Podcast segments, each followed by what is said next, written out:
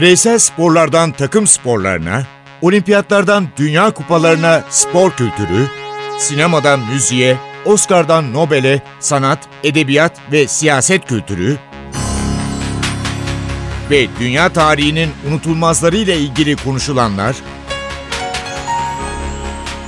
olayların perde arkası, yorumlar, sorular ve yanıtlar.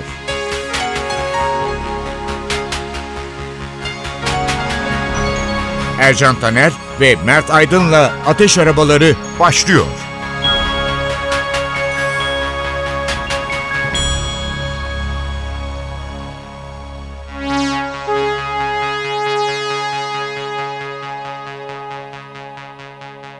Merhaba, Ateş Arabaları'na hoş geldiniz. Merhaba.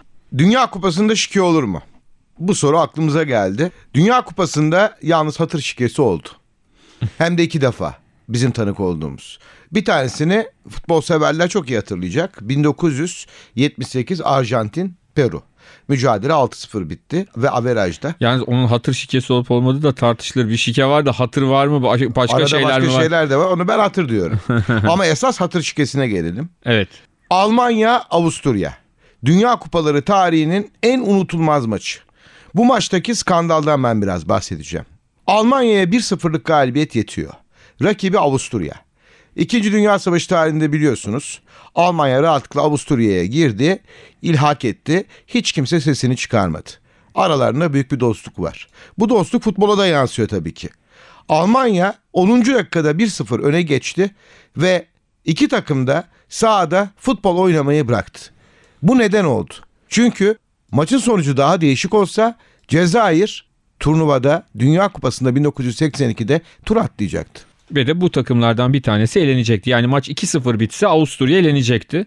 Ya da 1-1 bitse Batı Almanya için sıkıntı olacaktı.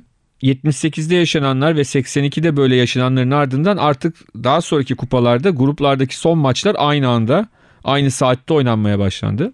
Bu maçın öncesinde neler olmuştu? Bu maçın öncesinde Cezayir, Batı Almanya'yı turnuvanın favorilerinden, evet, 2-1 mağlup etmeyi başarmıştı.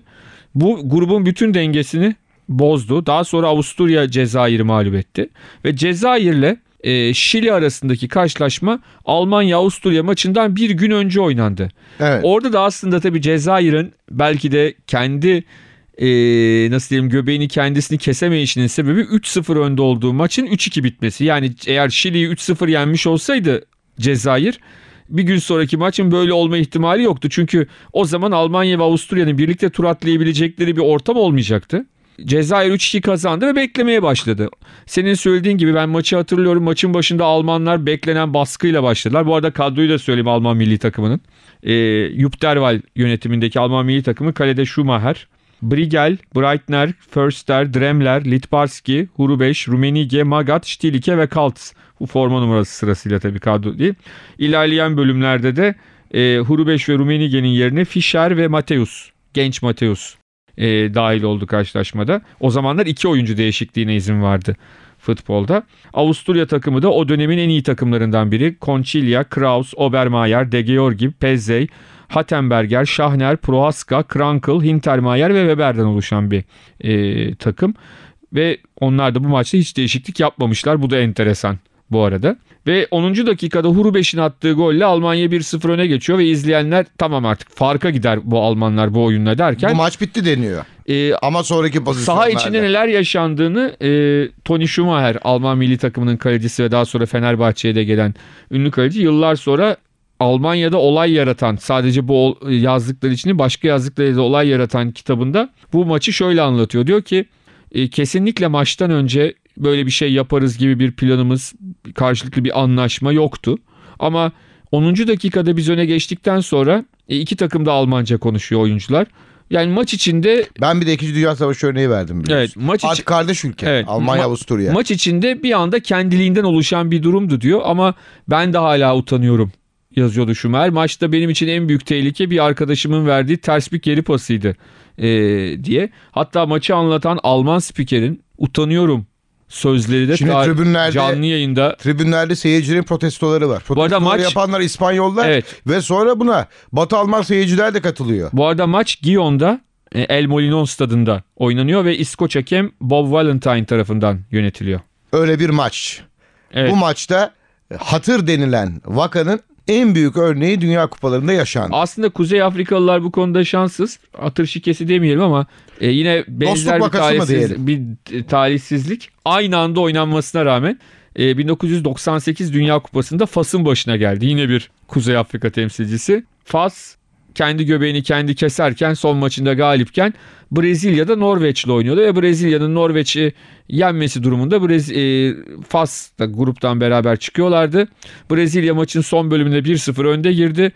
Turu garantilemişti ama maçı 2-1 Norveç, son dakikalarda 2 gol bulup Norveç kazandı ve kendi maçları bitince sevinen Faslılar büyük bir yıkıma uğradılar. Bu Kuzey Afrikalıların bir talihsizliği şeklinde. Doğru. 16 yıl arayla belki Brezilya-Norveç maçı bir hatır şikesinden öte bir rehavet ve hani başka takımın emeğini çok fazla dikkate almamayla açıklanabilir herhalde, bundan biraz daha farklı olarak. Afrika'dan bahsediyoruz, Kuzey Afrika'dan. Fransa ve Cezayir arasındaki tarihi ilişkiler şöyleydi. Fransa uzun yıllar Cezayir'de bir sömürge uyguladı. Tamamıyla Fransız yanlısı yönetimlerle beraber Cezayir Fransa'nın malıydı sanki. Bu sömürge yıllarca devam etti. Bunun tabii ki büyük zararları oldu. Büyük iç çatışmalar yaşandı Fransa ve Cezayir'deki özgürlükçüler arasında. Ve hatta daha sonra da Cezayir'de bu Medyen Fransızlardan ülkeyi kurtardı ve Cumhurbaşkanlığını aldı. Yıllar öncesinden bahsediyorum. O sırada birisi doğdu. Adı Zinedine Zidane. Tabii Zinedine Zidane 1972'de dünyaya geldi ama Zinedine Zidane Cezayir'de dünyaya gelmedi. Çünkü babası Cezayir'den Fransa'ya göç etmişti. Marsilya'ya göç etmişti. Ve birçok göçmen gibi. Marsilya'da doğdu, büyüdü. Sokak aralarında futbol oynadı. Ama çok ilginçtir, Zinedine Zidane'ın en büyük hayali çocukken Marsilya forması giymekti. Kariyeri boyunca bir kere bile Marsilya forması giyemeden futbolu bırakmak zorunda kaldı. Çünkü Marsilya takımı onu seçmedi çocuklukta ve o kan takımında parladı.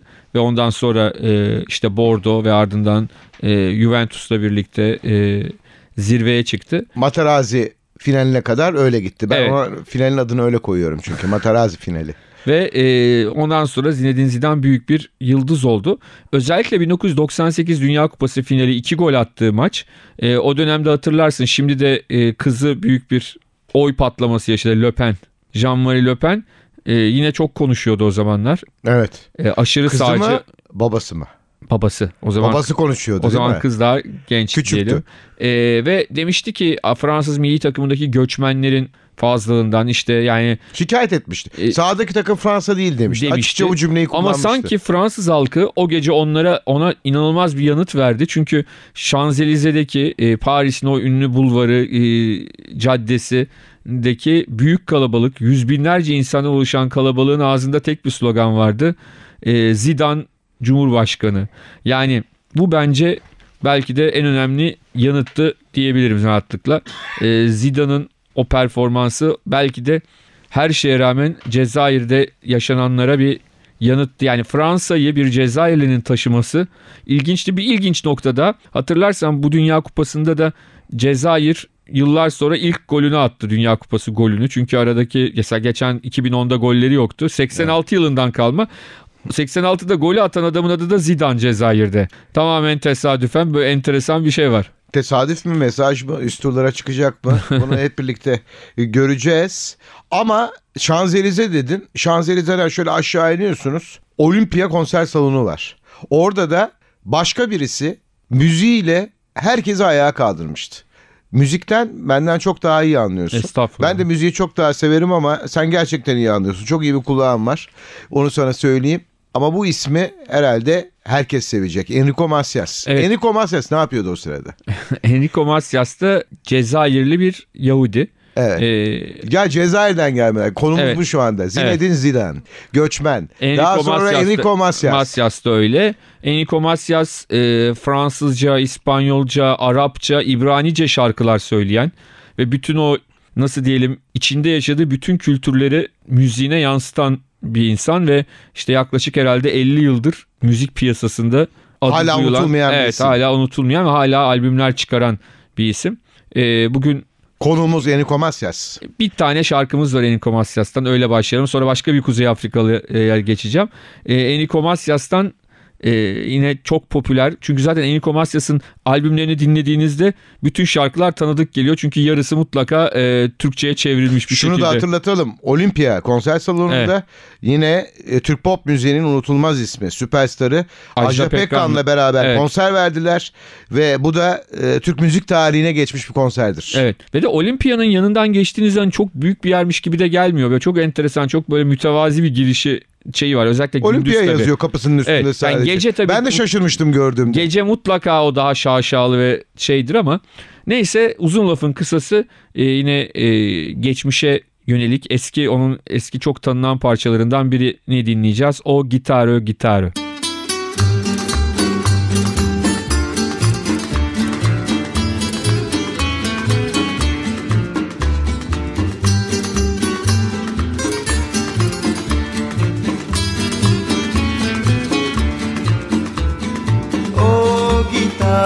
Guitare, ma guitare, ouvre-moi bien ton cœur.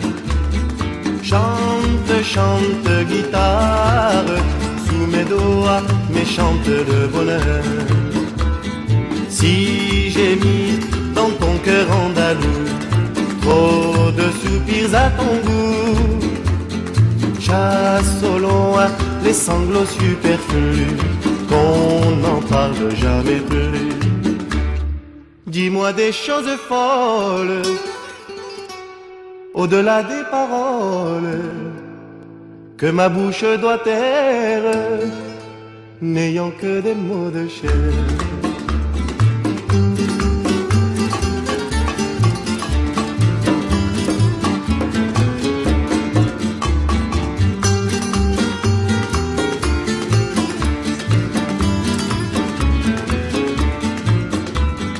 Ma guitare bavarde, un oiseau s'est caché dans ta voix, et la porte qu'il garde pour nous deux s'en trouve quelquefois. La voiture, c'est le jardin secret où plus rien ne meurt jamais. Là, les soirs ont tous des lendemains à la portée de ma main. Quel pays magnifique sont là dans ta musique. Moi-même je demeure ébloui par leurs couleurs. Oh guitare magique, quand tu fais vibrer tous tes accords, un monde fantastique fait revivre ton cœur de bois mort.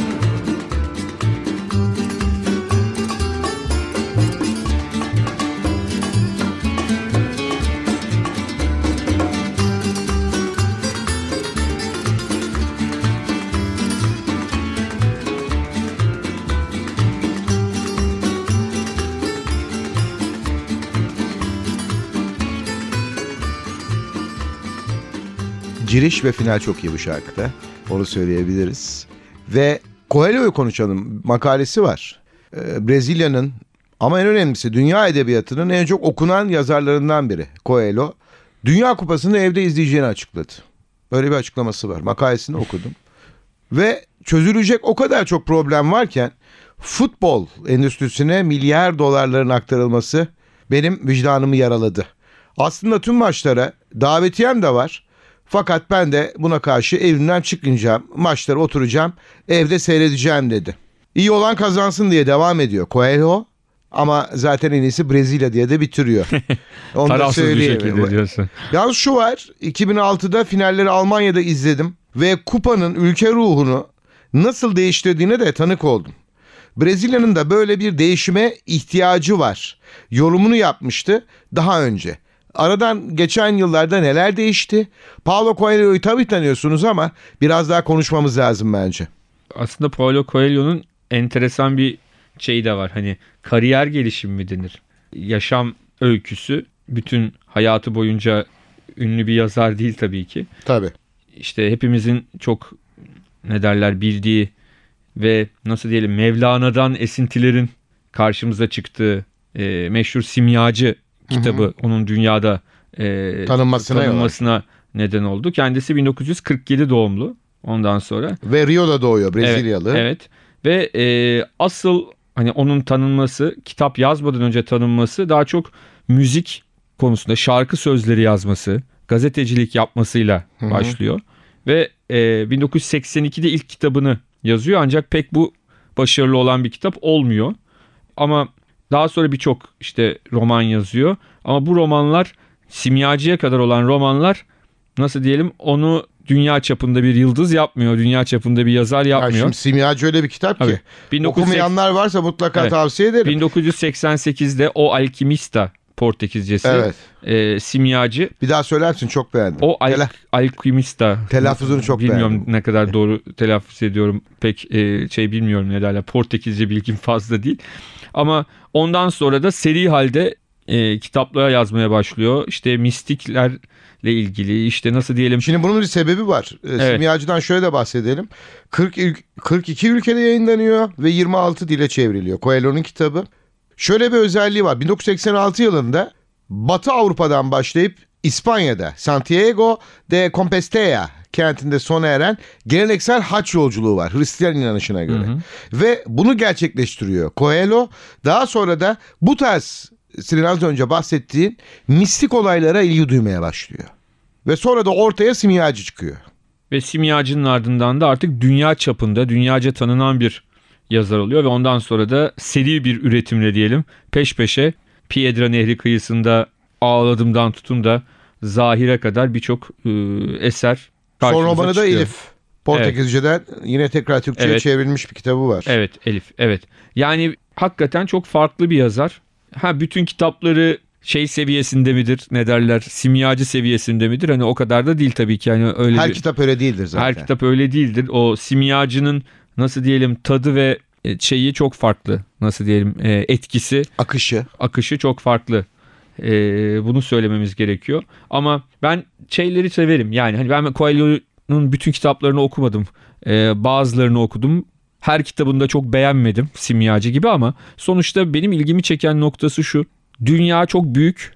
İşte Güney Amerika'sı, Kuzey Amerika'sı, Avrupa, Asya, Afrika neyse hepsi var. Ama aslında dünya medeniyetlerinin çıktığı noktalar belli. Dünyada medeniyetlerin çıktı ve bunlar aslında hepimizin kökenini ya da hepimizin fikirlerinin kaynağını aynı bölgeler, aynı yerler yapıyor. Yani o... Bir de Güney Amerikalı yazarların satırları, sayfaları biraz daha tatlı geliyor bana. Sana nasıl geliyor bilmiyorum.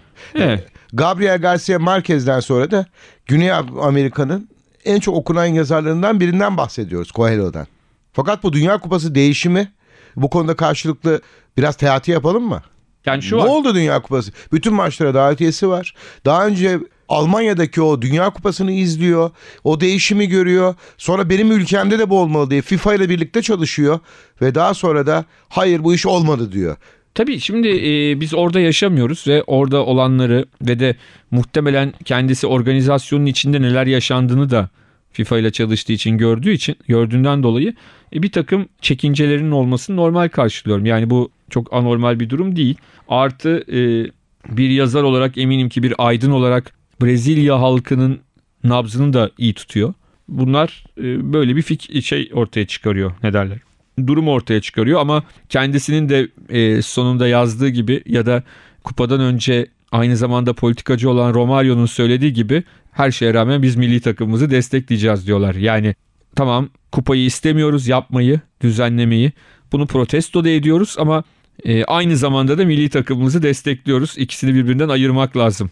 Birbirine karıştırmamak lazım da demeye devam ediyorlar. Evet. Birazdan bir Kırkpınar yapacağız ama Kırkpınar'ın... Ama burada yapmayacağız, yanlış anlaşılmasın. Tabii canım. Biz Ercan abiyle Elense yapmayacağız. Radyoda Elense zaten... Değil. Çok önemli bir isim.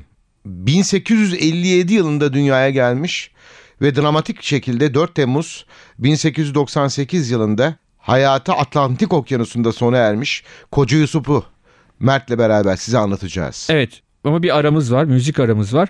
Burada da yine Kuzey Afrikalı bir şarkıcı Cheb Mami ile dünyaca ünlü müzisyen Sting'in beraber söyledikleri Desert Rose şarkısıyla devam ediyoruz. Bu benim için sürpriz oldu, bunu bana söylememiştin. Evet. Desert Rose. Evet. Dinleyelim.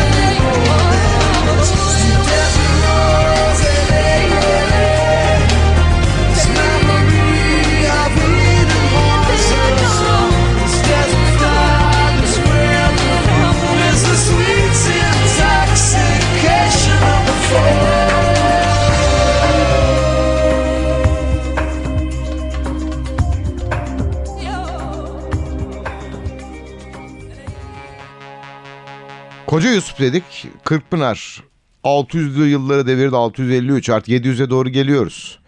Ama Koca Yusuf'u konuşmadan olmaz. Evet, Koca Yusuf önemli simgelerden bir tanesi. Yer Bulgaristan, 1857 Bulgaristan'ın Şumlu kentinde dünyaya gelen bir çocuk. Mindere çıkan ve hatta Greko-Romen güreşi yapan ilk Türk pehlivanı olduğu iddia ediliyor. Hı hı. Tabii net bilgiler şu anda yok.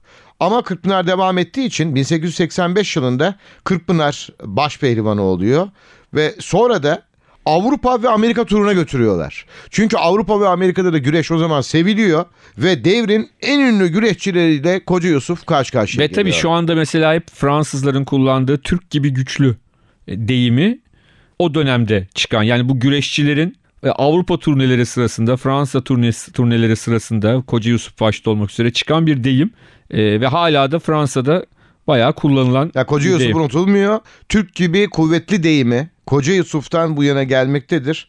Ama şunu söyleyeyim, 144 kiloymuş ve 1.88 boyuymuş. Evet, yenmek kolay değil. O dönemki turnelerle ilgili ilginç hikayeler okudum ben. Sırf Koca Yusuf'unki değil, diğerlerinde. Mesela iki Türk güreşçisi pehlivanı güreşirken tabii zaman zaman biri diğerini çok zor durumlara sokuyor. Bazı Fransızlar ve Avrupalılar bunun birinin diğerini öldüreceğini zannederek sahneye fırlıyorlarmış, mindere fırlıyorlarmış ve daha sonra hani yenilmekte olan bu sefer üzülüyormuş, hani o maç kesiliyormuş, ya sen beni yeniyordun aslında. Yani çok centilmence ve çok güzel güreşler yapılıyormuş ve bayağı bir bozuk atıyorlarmış girenlere. Hatta düello teklif edenler oluyormuş kazanana, yani nasıl sen onu boğazını tutarsın, boğuyorsun, olur mu böyle şey falan diyerek. Ama hani Türklerin arasında böyle bir sıkıntı yok, pehlivanların arasında, ama bayağı bir o dönemde bayağı bir yankı uyandırmış. Ama vefatı çok hazin. Atlantik Okyanusu'nda oluyor. Bir Amerika turnesinden dönerken gemi kazasında talihsiz bir şekilde yaşamını yitiriyor. Evet, bu yaşamını yitirmesiyle ilgili de bir hikaye var, nasıl diyelim, anlatılan, söylenen. O hikaye çok acı bir hikaye. Evet. Anlatırsan sevineceğim. Evet, La Bourgogne Transatlantik Fransız bandıralı Türkiye'ye dönüyor onunla 1898'de 4 Temmuz sabahı New York'un kuzeydoğusunda bir şileple, bir İngiliz şilebiyle çarpışıyor Transatlantik ve tüm yolcular ve mürettebat denize doğal olarak düşüyor ve filikalara binenler var. Şöyle bir rivayet var ama bu rivayette bir rivayet, çünkü kimse bir görgü tanığı değil, böyle bir iddia var. Koca Yusuf biniyor filikaya, ancak tabii senin de bahsettiğin gibi 144 kilo ve onun yüzünden filikanın batacağını düşünüp kürek ve baltalarla ellerine vuruyorlar. Ellerini çekmeyeceğini anlaşılınca da filikadakiler tarafından baltayla bileklerinden elleri kesiliyor. Böyle bir rivayet var ve öyle yaşamını. İkinci rivayete göre de Koca Yusuf Amerika'da kazandığı güreşlerin ardından kazandığı paraları altına çeviriyor ve bu altınların ağırlığı nedeniyle okyanusta boğuluyor.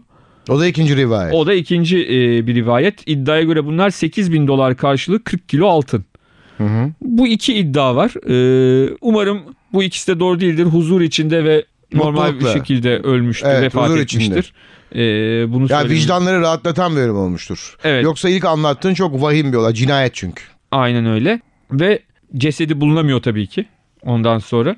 Suna Yakın'ın bir kitabında bir iddia var, onda da Azor Adaları'nda mezarının bulunduğu ve onun cesedinin de pek heybetli, değişik kılıklı bir ceset bulunduğu ve onun Azor Adaları'nda gömüldüğü iddia ediliyor. Hani pek heybetli deyince de akla Koca Yusuf geliyor. Evet. Böyle bir iddianın olduğunu söylememiz lazım. Koca Yusuf ismi de 1900 yılında, yani o öldükten sonra Rıza Tevfik'in güreşte Avrupa usulü ile Türk usulü arasındaki fark ve müşahebet başlıklı bir yazısında, makalesinde Koca Yusuf diye bahsettiği için adı öyle kalıyor. Halbuki daha önce Kararlı Yusuf, yani doğduğu yerle ilgili olarak Şumnulu Yusuf ve 1896'dan itibaren de çırağına Küçük Yusuf denildiği için kendisi de Büyük Yusuf denmiş. Koca Yusuf da dediğim gibi o ölümünden sonra kendisine verilen bir isim. O da Kırkpınar başpehlivanlarından, yine birçok büyük başarı elde etmiş bir pehlivan diyebiliriz. Elimde bir dergi var.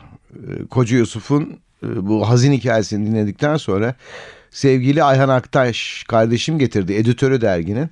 Derginin adı Tekerlekli Sandalye Basketbol. Türkiye'de son yıllarda büyük aşama kaydetmiş bu spor dalında. İnsanların nasıl uğraştığı, bu sporda hangi başarıları elde edebildiği, sporcularla yapılan röportajlar ve takımların lige nasıl katılabildiği, bir spor kulübünden ötesi denilen çok güzel bir yazı ile hem fotoğrafları hem makaleleri çok güzel bir dergi ve bu dergi şu anda elimde. Tekerlekli Sandalye Basketbol, sayı 1, Haziran 2014 ve sevgili dostum Ayhan bu programa girmeden önce bana bu dergiyi verdi. Ben de şöyle bir inceledim. Sen de baktın. Evet. Dergiciliğin, özellikle spor dergiciliğinin sadece tabii ki 3 ya da 4 olduğu ve nüfusumuz ne kadar bizim tahmini? 75 milyon falan. 75 milyon, evet, 4 tane spor dergisi. Bayağı başarı diyebilir miyiz ya da 3 tane? Yani diyemeyiz tabii de. Ben onun için espriye teşbih yapıyorum. Edebi deyimle şu anda. Şunu söylemek lazım. Tekerlekli sandalye basketbolu ülkemizde çok ilerlemiş bir ve önem verilen bir dal. Ve önem veriliyor ve Avrupa'da işte Galatasaray olsun, Beşiktaş olsun kupalar kazanıyor. Dünya çapında dereceler elde ediyor. Türkiye tekerlekli sandalye basketbol takımı Londra'da paralimpik oyunlarında çeyrek final oynadı. Yani geldiğimiz nokta önemli. Bu açıdan da bu derginin yaşaması gerektiğini düşünüyorum. Ayrıca da benim tekerlekli sandalye basketbolunda en sevdiğim şey kızların ve erkeklerin birlikte oynuyor oluşu. Evet. Yani bu çok az bulunan bir şey. Yani böyle tabii ki. Binicilik var. Hani bildiğim böyle orada ne derler, engel atlamalar falan, onlarda da rally cross yarışmaları bazen oluyor. Bazen oluyor. Co-pilot yani oluyorlar ya da pilot az oluyorlar. Olan bir şey. Evet. Bu açıdan da benim o anlamda da çok hoşuma giden bir şey. Hani toplumdaki bütün engelleri kaldırıyor. Öyle söyleyeyim. Bizim için engel yok deniyor. Evet. Bu dergiyi çıkartanlar ve buna düşünenlere ben çok teşekkür ederim.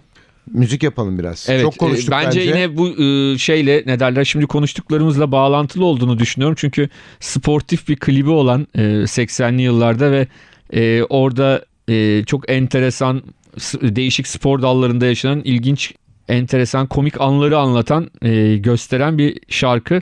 Dire Straits grubundan Walk of Life.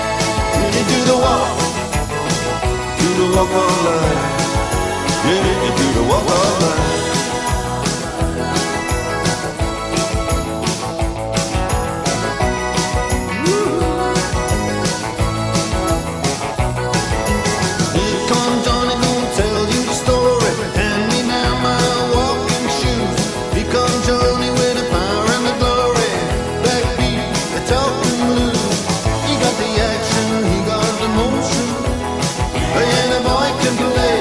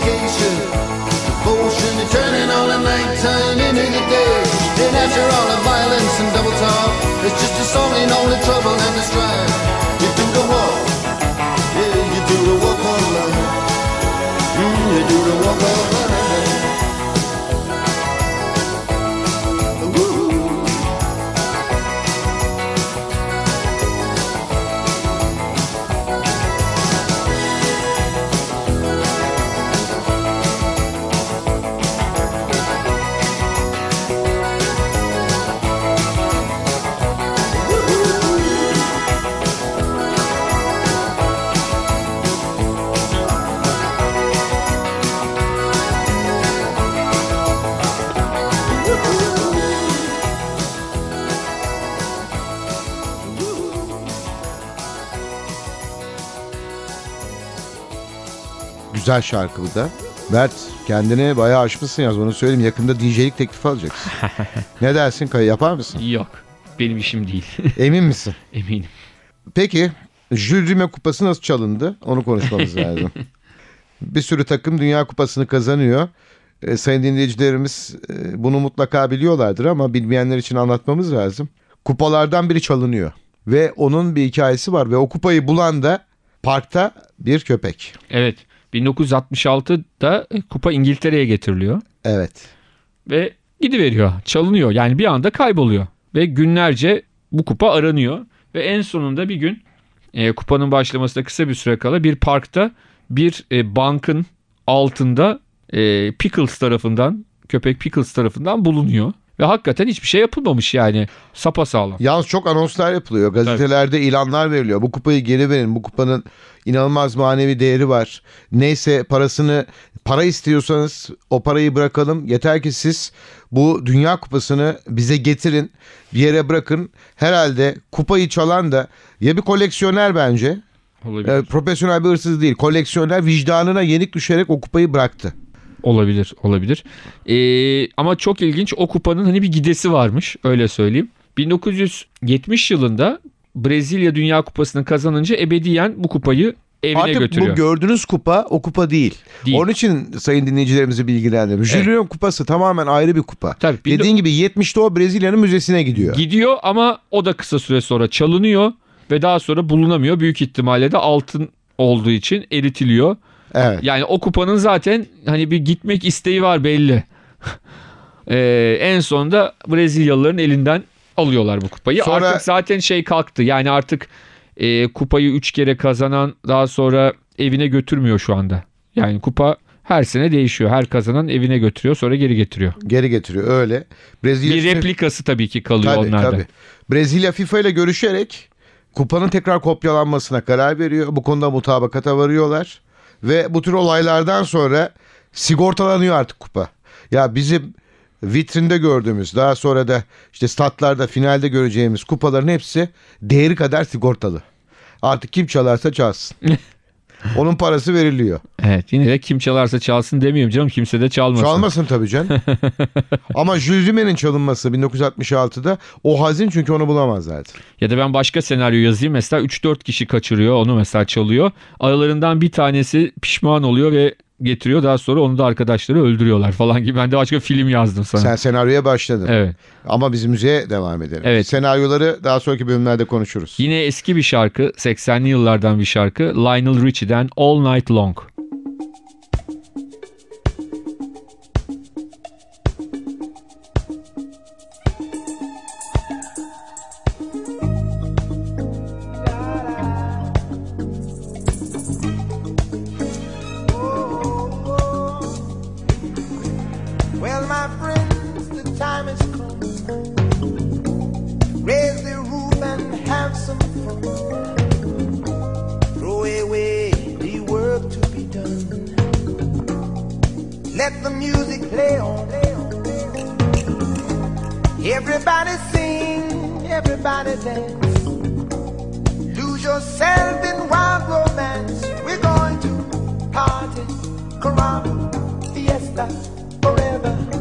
All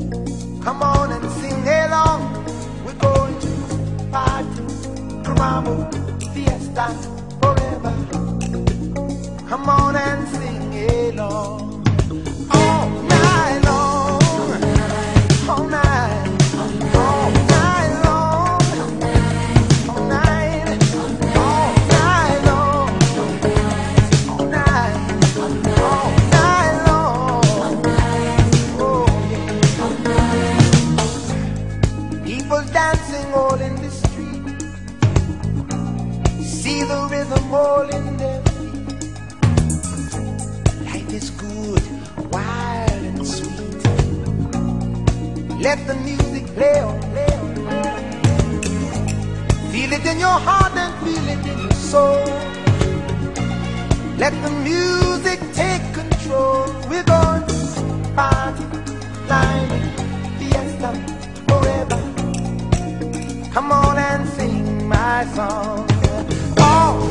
long.